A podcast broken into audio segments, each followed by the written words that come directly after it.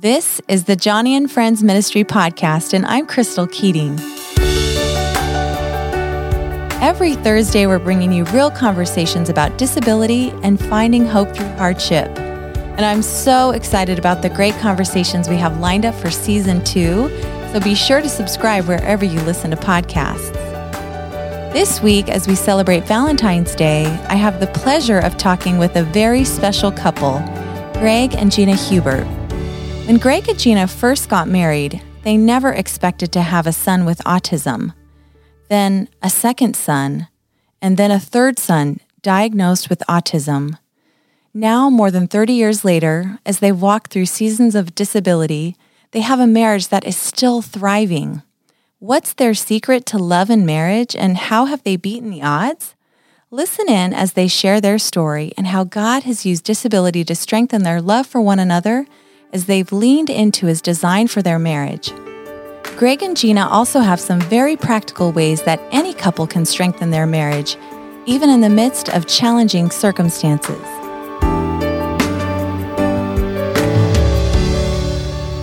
I'm so happy to welcome a special couple to the podcast today as we sit down and talk about keeping love alive through seasons of disability. And this special couple is Greg and Gina Hubert, who are the loving parents to three sons with autism. Welcome to the podcast, Greg and Gina. Thank you. Thanks, it's great Crystal. to be here. I'm really looking forward to this conversation about having a marriage that's pleasing to the Lord through the ups and downs of raising children with special needs. And Greg, you said it best yourself. It's so much more than just surviving in a marriage that's impacted by disability, but actually getting to a place of thriving, which is why I'm so delighted to be with both of you today. So, I just wanted to start our conversation talking about your relationship. How long have you guys been married and how did you meet?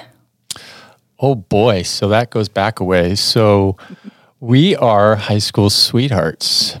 I met Gina. I knew about her. I was best friends with her younger brother Okay. back in junior high. No way. Yeah. Okay, so you do go way back. We do go way back. So so I knew him and Gina wanted to actually go to a dance with me. So what her younger brother did is came to me and said, "Hey, would you do me a favor?" And I said, "Sure." Didn't even think anything about it. And he said, "Would you double date with me to the sweethearts dance?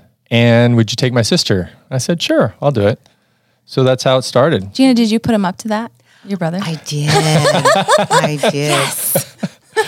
Brilliant. He's a good sport, my brother. He's Yeah. a good guy. So yeah, so that's what we did. We met. That's how we kind of started. And I was a sophomore, right? Mm-hmm. And you were a junior, and the relationship kind of started from there.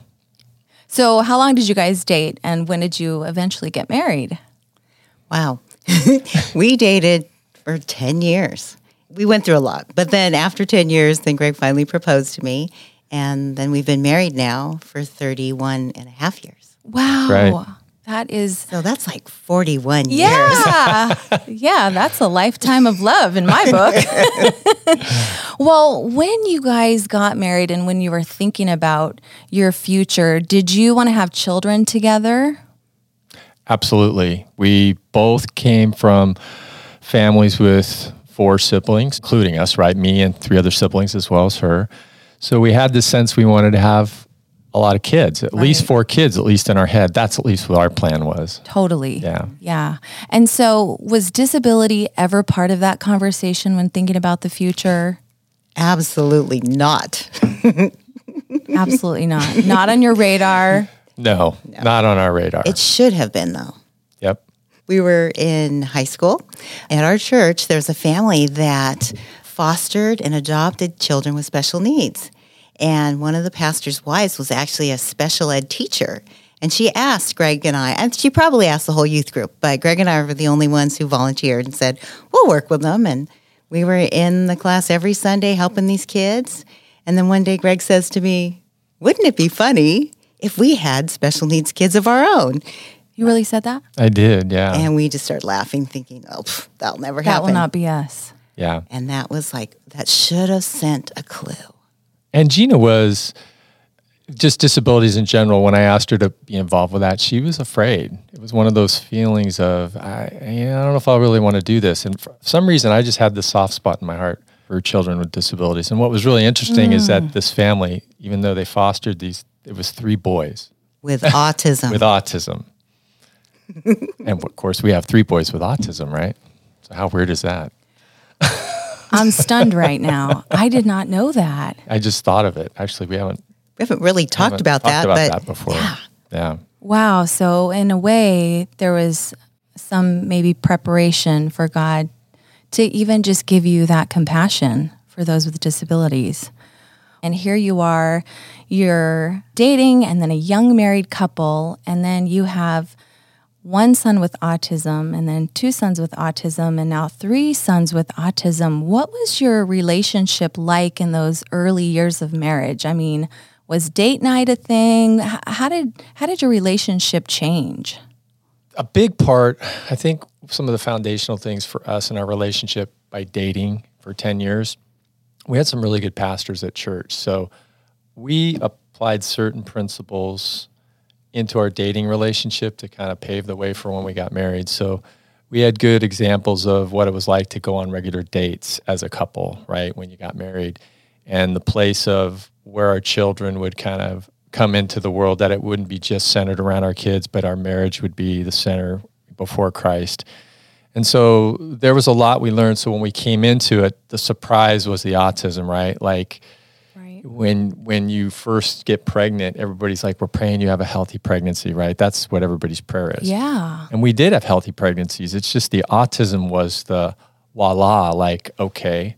And when in each one of those those diagnoses, mm-hmm. I think that was some of the emotional roller coaster we had because it, it really mm.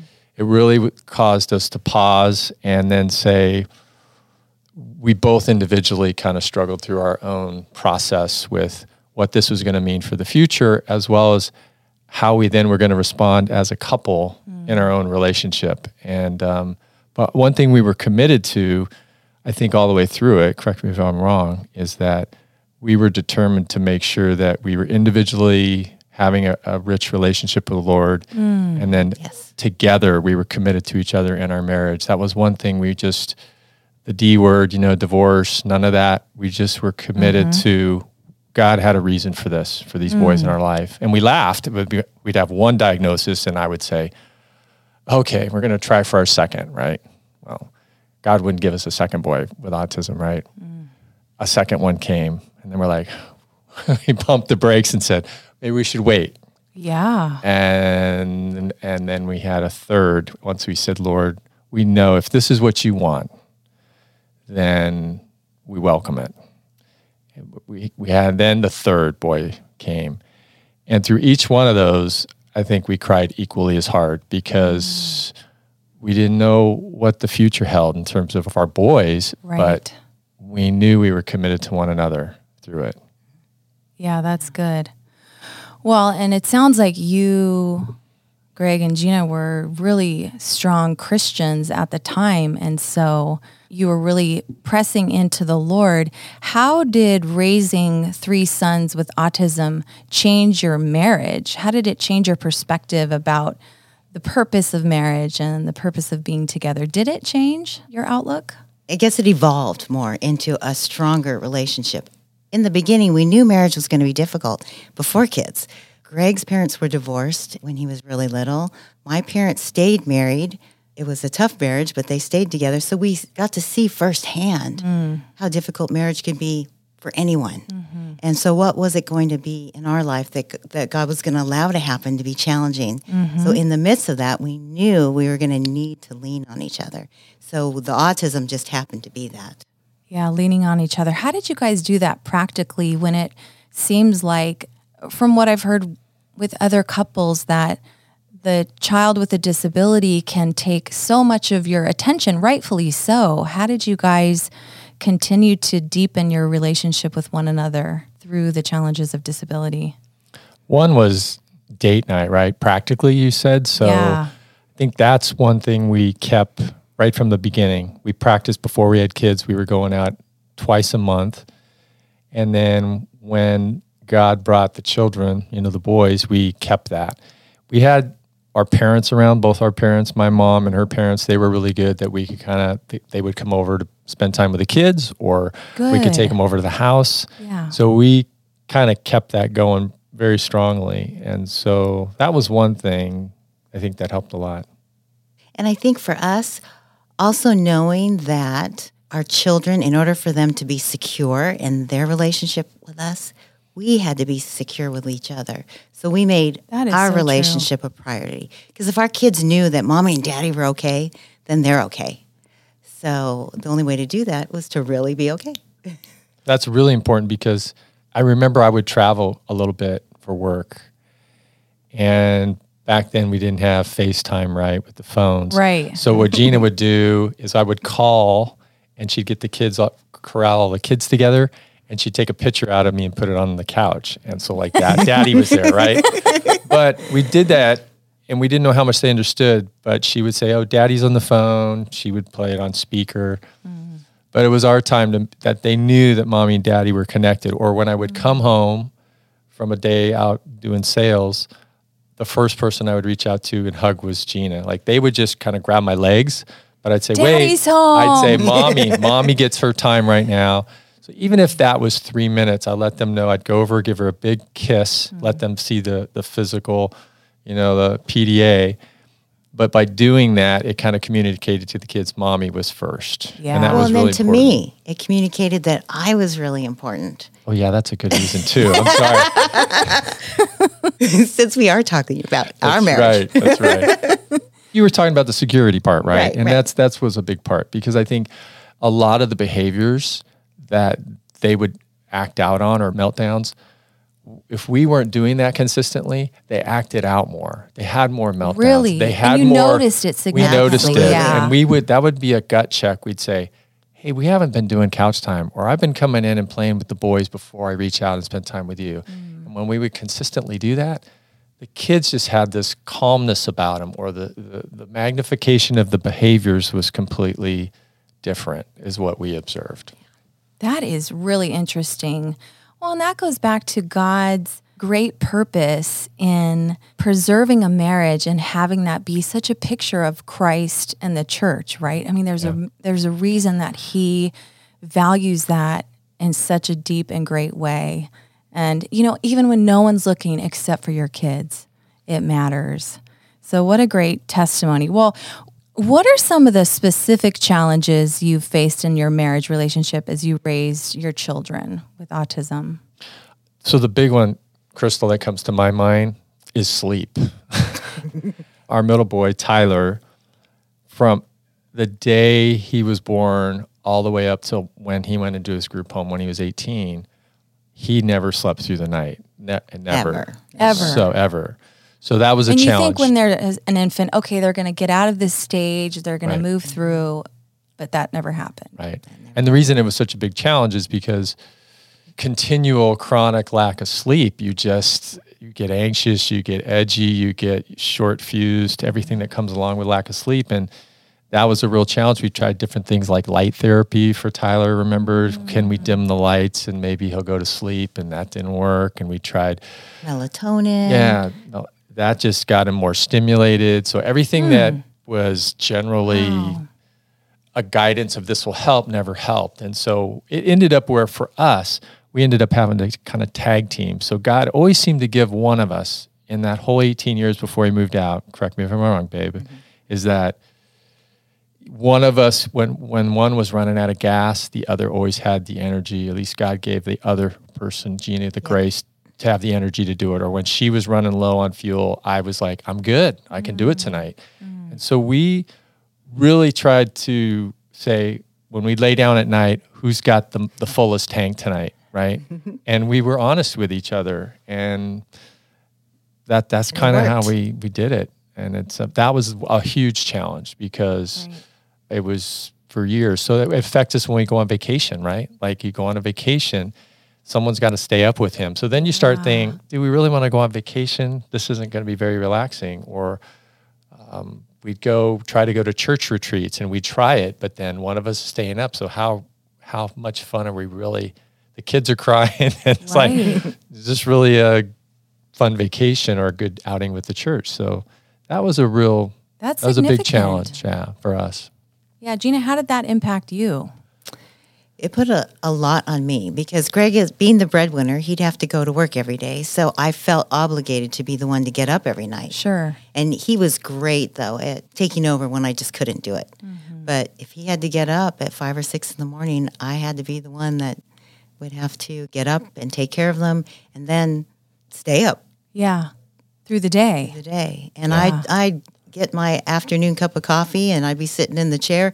I'd fall asleep holding my cup of I coffee. bet. So it was hard. It was Yeah. a hard time. Sounds like it. Well, you guys had to really be a team.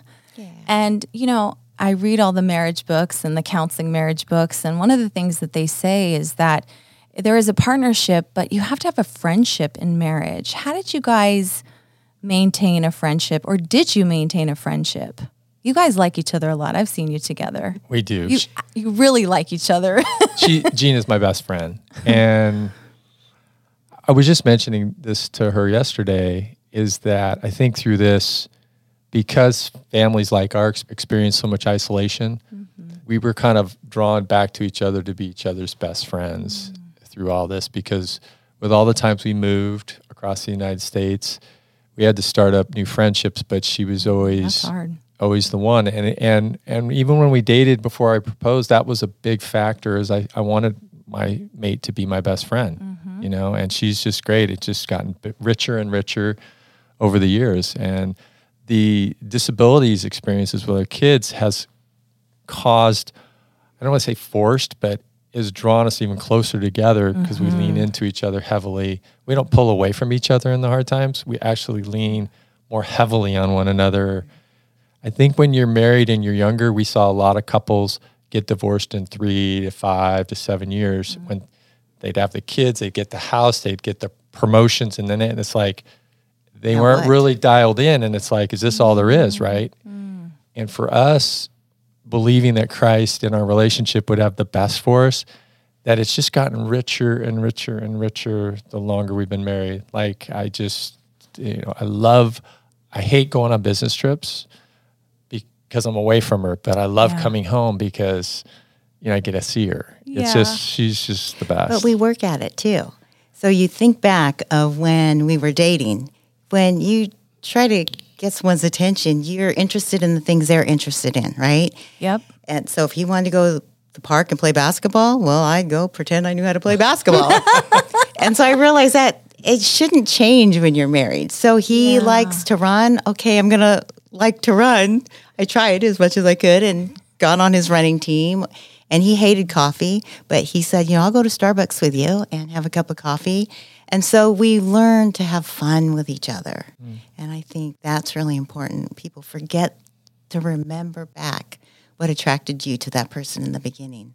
So some of those fun things, because life is hard. So we need to really find the joy that God's put out there for us. So Well, and what you're saying is good advice for any marriage. yeah. and just putting in that effort and that time to spend with your partner. So, one of the things that I know is true in marriages is that we need support.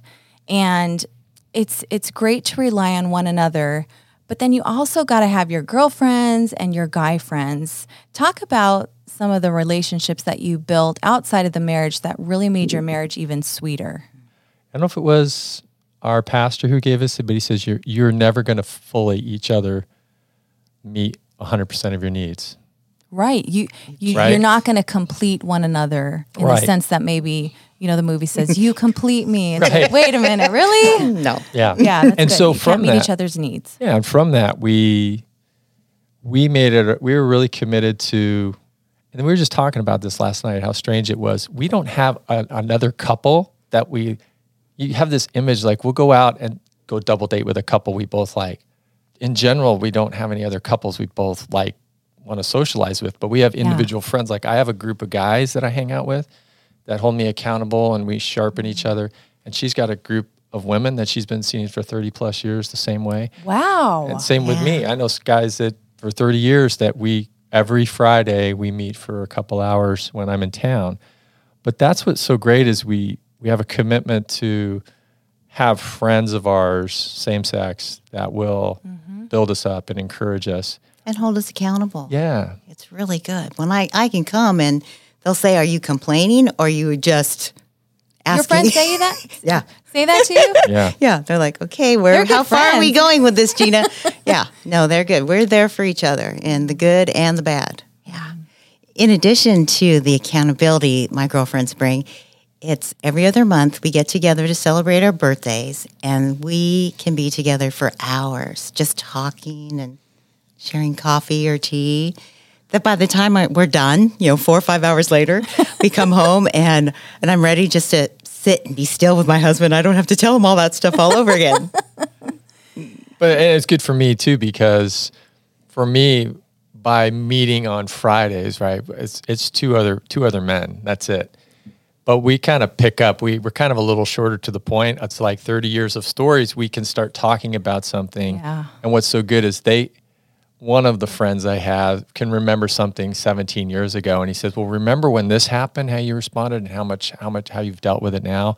So it's really, Wow. really good because we talk about oh d- uh, developing a, a whole bunch of friendships well i just have this this two or three guys that i can dial into and we can pick up pretty much with any new event that happens in our life or a new situation with our kids they have a history of being able to reference well this is what happened in the past or you mm. did this that that god helped you with and it's it's really mm. helpful but the whole point of this crystal is that we both have a group of friends that help us be included but not feel isolated either. Mm. So we come back refreshed to be able to kind of tackle any challenge with our kids that kind of come up, you know, over the years.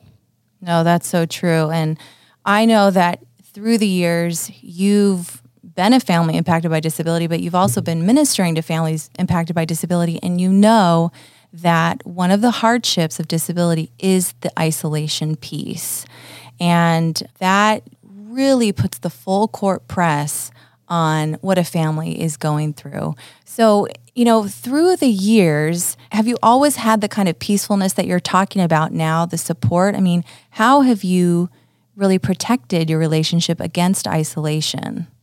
It's ongoing. It's not like it just goes away. Yeah.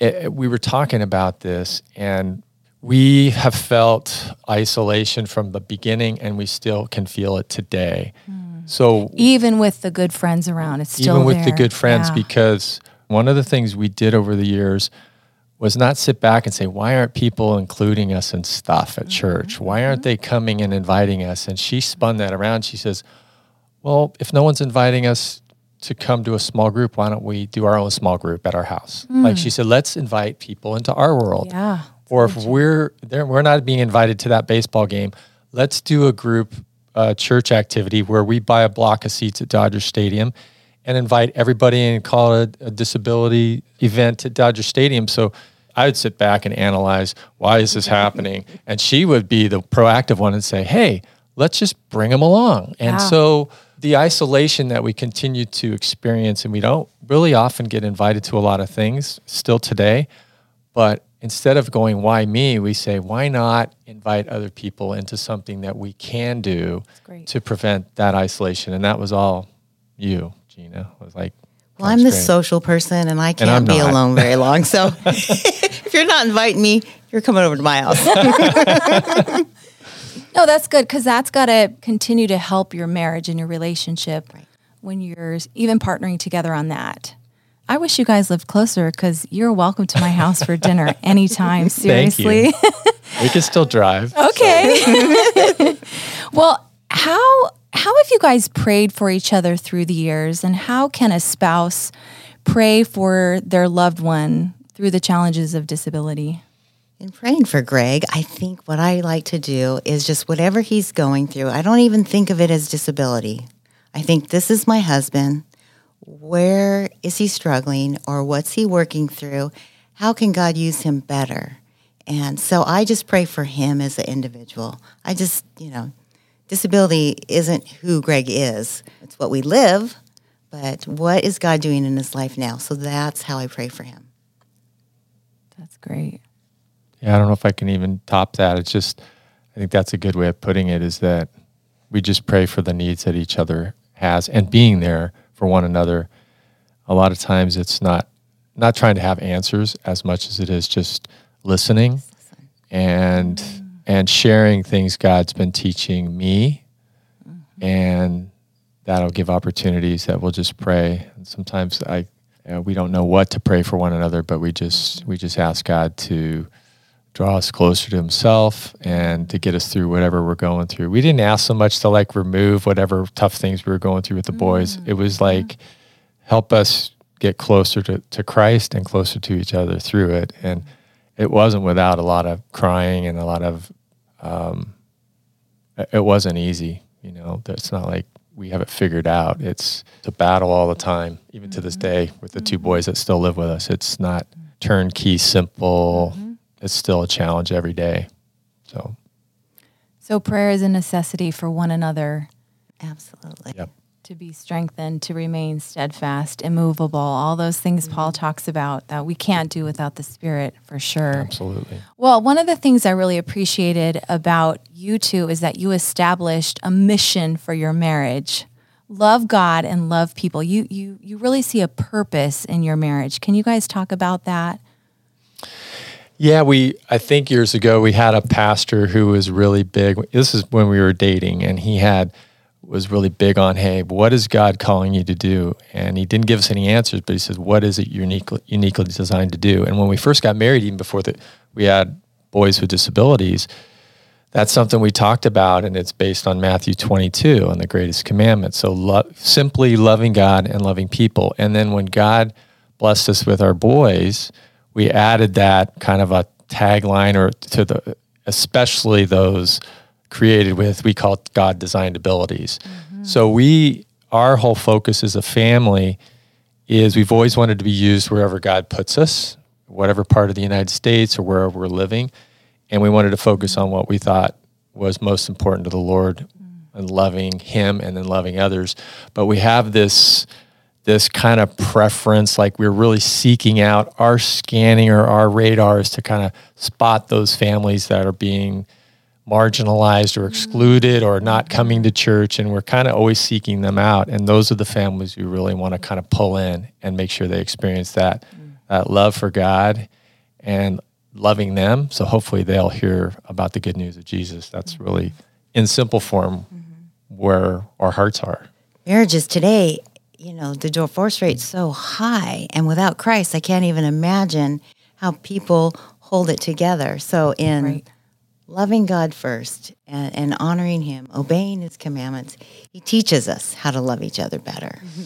That's so good. I mean, I think your marriage is a testimony of God's grace through the gospel, even through the hardships of disability. And and that really comes out. You guys said you're imperfectly perfectly designed to be together. And uh, I know the love and respect you have for one another goes a long way. So, as we close our time together, what can our churches do to support stronger marriages of those who are raising children with special needs? The first thing that comes to mind is a practical way of doing it is respite. And it's not always easy to do and it maybe not might not be the first thing that a church can can set up, but I mean having someone come along and say it doesn't have to be a formal program, but hey, if you if they're trustworthy and you get to know some of them, is there any way that we could come and watch your child so you can get out for an hour? Something that's very tangible and practical. That will encourage couples to actually engage because our children with disabilities become a big excuse. Like it, it, it, becomes ingrained like nobody else can watch my kids as well as I can, and nobody else will be able to handle the different unexpected outbursts or meltdowns that they have. But I think what the church can really do is come alongside and and they don't have to be perfect at doing it. It's having the right heart to just say, this is what we can practically do for you and and watch them so you can get out as a couple. And it might be a single mom too that like they can get out and go spend time with a, a friend, you know, just so they have a, a mind that's not falling apart and a heart that's discouraged. That's one practical way that the church can come alongside. The first time a couple will go out on a date, they don't even know what to do. So they like, what do we talk about? And kind of make the rules. Let's not talk about the kids, at least for the first five, ten minutes, you know. Right. But it's a great practice. And if they can do it over and over again, they'll really reap the benefits of that. Another one is too is it doesn't have to be necessarily to their house. It could be just, hey, we're going to go to the park. You want to come with our family to have lunch after church at the park, or during the day, moms can get together. It's a little bit safe because they're not going to break anything at the house, right?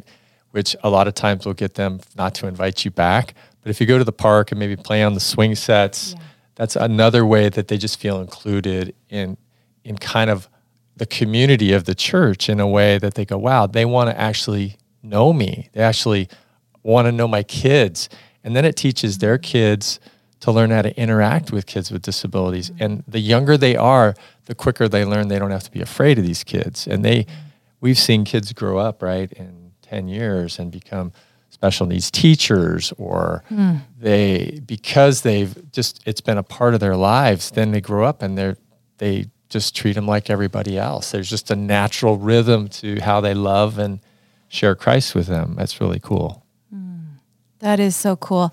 And, you know, last question any closing words of advice or encouragement for couples who are listening today who want to keep their love alive through seasons of disability and are just um, needing some words of encouragement? One thing I wish we had when we were younger is another another couple we could reach out to was a little bit older, had been down the road a little bit, and say, How did you do it? And it's not like there's a magic answer to it, but you have someone you could go to to kind of lean on and cry and say, I don't know if I can do this. And just share the messiness of disability ministry and, and living. And I would just say, we would constantly have people, and we were just saying this again today.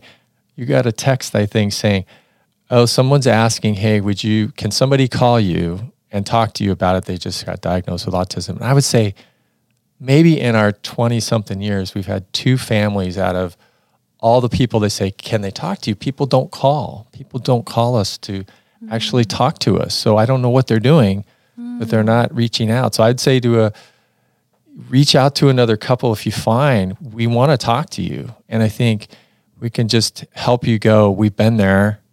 You're going to make it. This is what has given us hope as a family, right?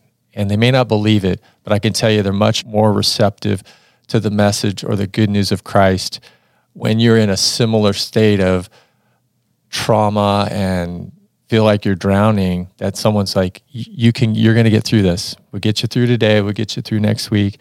And this is who gave us hope. Christ gave us hope in this in this what appeared to be a mess is a joy God gives us that hope because there's a purpose in all this. And I think if people have purpose, they understand or they can find that understanding in their children that God created their children exactly the way they're supposed to be.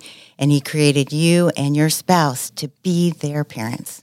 And when I realized that God created us for this purpose, He gave us these specific kids for a purpose that I all the more can have hope and find the resources from him to love my husband even better. So um, there's hope in it. And that's what I want people to know. When I see these young families just tired and exhausted and thinking they can't do it, and we meet them and we say, Oh my gosh, welcome. This is so exciting that you have a child with autism. They look at us like we're crazy, but oh my goodness, they have no idea how much God really loves them and has in store for them.